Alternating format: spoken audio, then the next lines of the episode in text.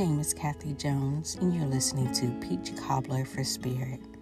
It is something about eating good peach cobbler that brings comfort to my soul.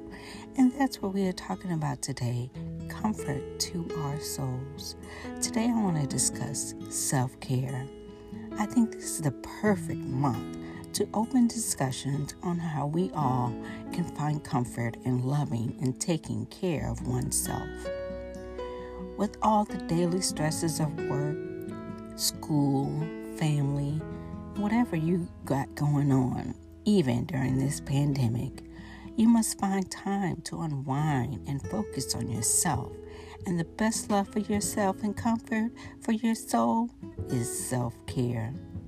Just speaking from the perspective of a single mother, when my children were younger, I knew I had to find time for myself away from the noise, the fights, and the constant request for something or another.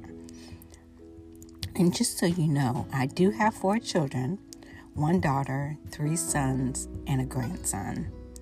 Some things I would do to help me care for myself is to have that me time, to using my lunch breaks to get in my grocery shopping, resting in my car, just reading a book or the Bible. It was great to shop by myself without requests for snacks and whatnot.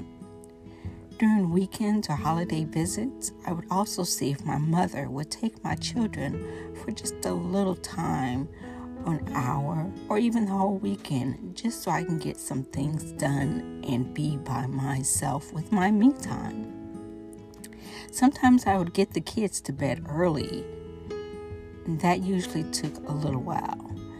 Um, and I, I took a nice warm bath in silence with a little music playing, of course. But that was also a way that I had some self care me time.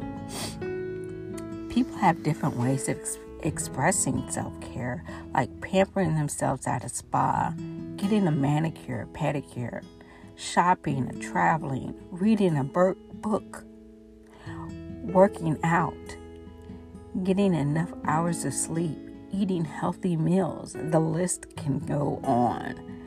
Many times, self care can include spending time, quiet time with yourself, and meditation, and or connecting with God as well. It can be hard to do all these things that I've mentioned, especially if you're on a budget. However, I truly encourage you to find your special way for self care. So often, we may put others before our needs. And I'm here to tell you it is completely okay for self care. Let it be 30 minutes, a couple of hours, a day. Just take some time for yourself to unwind at all that goes on around you. Focus to see what you can do to improve your self care. You need a healthy relationship with yourself, so go do as many self care things as possible that brings you the most comfort to your soul.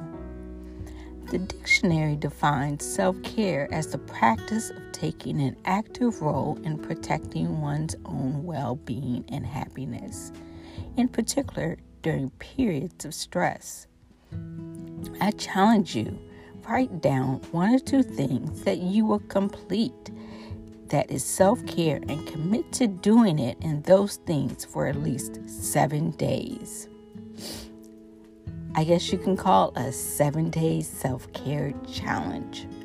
Email me your progress at peachcobbler, the number four, spirit at yahoo.com, as I would love to hear what you are doing and keep up with that and encourage you as well.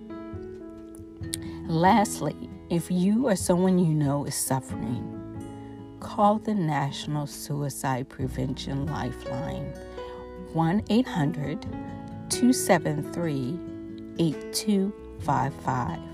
You are loved, and people are out there to help you when you think you are alone. Thank you for listening to episode one of Peach Cobbler for a Spirit podcast. Again, my name is Kathy Jones. Remember, God loves you, and so do I. Have a blessed day.